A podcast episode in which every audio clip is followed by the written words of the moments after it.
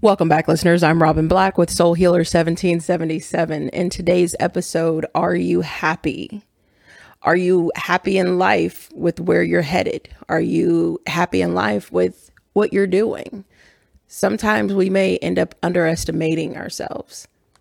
There's a quote by Ernest Hemingway that I love, and he writes, "There's nothing to writing. All you do is sit down at a typewriter and bleed." And I love this quote because it shows you the magic of art, right? It's like it cannot exist or resonate without emotion. And Katy Perry, even, she said the same thing in one of her American Idol episodes. She told a contestant, if you don't sing from the heart, no one else will be able to feel it. We often try to hold back, and we don't like to be vulnerable because we feel that that's a weakness. And some people may be afraid to be vulnerable. But of course, we can't wear our hearts on our sleeves because we don't want to set yourself up for failure. No, but you also can't be afraid to put yourself out there either. You have to refuse to be anyone else but yourself. You will have falls. You are going to have failures. At times, we may even get stuck wanting to blame others, especially if someone else makes a mistake. But we all have been guilty of overreacting when someone else makes a mistake, right? Which is when I say that sometimes you can't live life like you're on a roller coaster, because on a roller coaster, you're on that roller coaster with 20 to 50 other people. And it may be a knee-jerk reaction to blame them or to try to live your life like them, like you want to go where they're going. But you have to, your life has to be self-driven.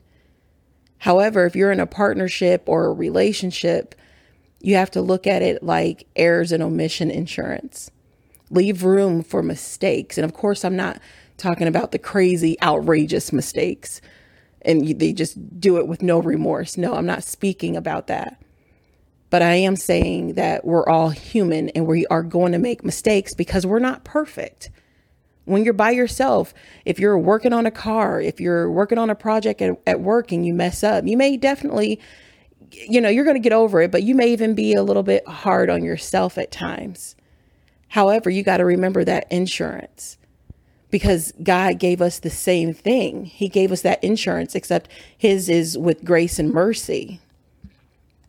Never underestimate yourself, no matter how funny things start to look. Yes, the enemy may try to take things away from you. However, keep in mind, sometimes it's not always the enemy. Sometimes it's God himself just testing you. He wants to see not only how much you trust him, but if you actually believe in yourself enough to keep persevering through it. And when things aren't looking the greatest, you still are leading with faith and not by sight. A lot of people, they like to look at likes, subscribers, views, the clickbait, how many followers they have, how many downloads they have. People aren't always going to like what you do, or they're not even going to like you. So what? Some people may try to purposely get a group of people together and tell them, hey, whatever you do, don't download her show, don't download her videos, or whatever the case may be. Just laugh at those small-minded people because they don't even realize how irrelevant they really are. These platforms are global. So no matter what it is that you're doing, if you're an influencer, if you're at work and you're a manager, or you're, trying to become a manager, it doesn't matter. It does not matter what small-minded people think. When they get all their bandwagon friends together and they want to try to prey on your downfall, just let them. They're irrelevant. Just completely laugh at them because who cares? You look at baseball and hockey, a lot of people... You're not going to find, there's a lot of people that are, but you're not going to find a lot of people that are fans of baseball and hockey, but look at it. That sport is absolutely thriving and they're making millions. And it's the same with you. You just have to believe in yourself and not focus on what other people are doing or what they're saying and trying to speculate what they may be thinking. And there's literally no point in getting caught in that distraction.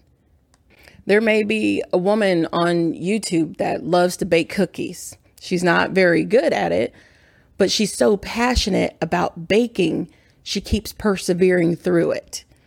People go to her page or her video, and they may go there to make fun of her. And they talk about how horrible of a baker she is. Yet, however, still sitting there questioning, how does this woman have so many followers, so many subscribers? Like I always say, life is a game of chess. It's all about strategy. You just have to be more strategic than your opponent, and that's it.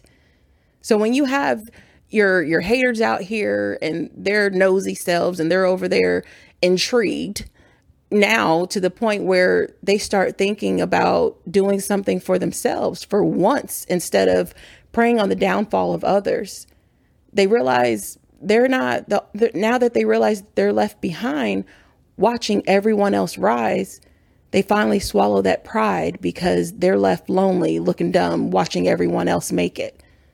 They finally start trying. And that's exactly what her purpose could have been for making this YouTube channel, is to motivate the haters and their hateful selves.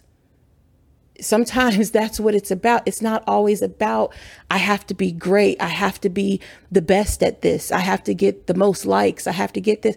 Because when you're too focused on watching those numbers go up, that's where your distraction, that's where you feel like, man, I guess I didn't get any likes. I only got 3 likes in 2 weeks.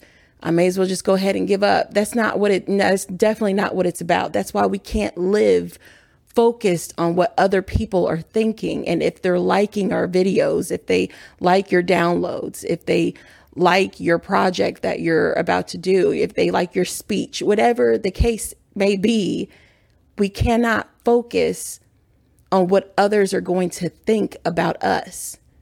You cannot underestimate yourself because other people aren't liking what it is that you're doing. And still have to be kind. Those very people that do these things may really end up needing you once the Lord blesses you. And sometimes with careful discernment, you may need to help or bless them with something. Just remember, you have to start aligning your heart with God, with God's heart, because he can easily take away your blessing. Whether you like it or not, right is right, wrong is wrong. And we have to lead with love. Don't let people take advantage of you. Absolutely not. But you will know what I mean when that day comes, because that day will come.